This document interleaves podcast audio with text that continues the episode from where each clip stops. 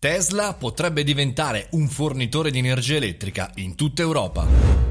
Buongiorno e bentornati al caffettino, io sono Mario Moroni e come ogni giorno alle 7.30 parliamo di social, di news che ruotano attorno al nostro mondo, come, come se fossimo davanti alla macchinetta del caffè. Chiaramente in questi giorni Elon Musk ha fatto parlare di sé per Neuralink e tutte le sue iniziative, è passata un po' nell'ombra una notizia veramente importante che riguarda Tesla. Bene, Tesla lo conosciamo per le automobili, qualcuno, qualche operatore lo conosce anche per i sistemi di accumulo, ma eh, insomma sapete bene che Elon Musk non dorme mai e per cui vuole vendere energia elettrica come se fosse un normalissimo fornitore, ma in tutta Europa. Il gruppo americano infatti ha appena fatto domanda in Inghilterra e si sta preparando a farla anche in Germania per fare concorrenza alle grandi utility.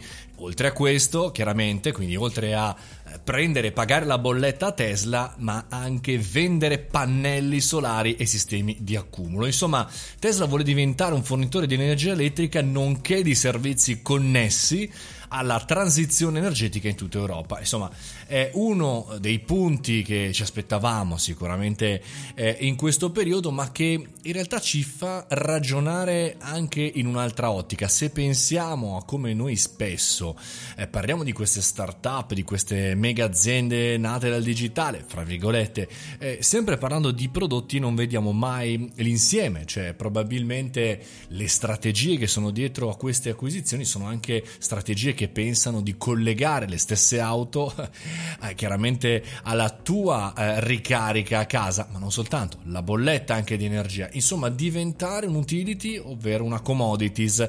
Per quanto riguarda eh, l'energia elettrica, uno dei fenomeni, uno dei punti che forse preoccupa di più i singoli paesi, no? pensate all'Italia che ha una grande storicità di energia elettrica e di aziende a livello mondiale che la gestiscono, la muovono, eccetera, eccetera. Bene, fare entrare un player come quello americano di Tesla è anche un problema politico, è anche un problema di gestione eh, di tutto quello che si eh, eh può eh, fare, perché chiaramente come internet, anche l'energia elettrica, se pensiamo ai cambiamenti eh, climatici importanti, banalmente i nostri condizionatori girano appunto eh, grazie all'energia elettrica. Insomma, è tutto, come dire, un, un progetto di eh, governo, di risico, mettiamola così, di dominio di un territorio assolutamente importante, sia quello della connettività che quello dell'energia elettrica. Insomma, da questa notizia dobbiamo aspettarci chiaramente anche un arrivo in Italia, chiaramente sì, anche se grazie, fra virgolette, alla burocrazia potremmo magari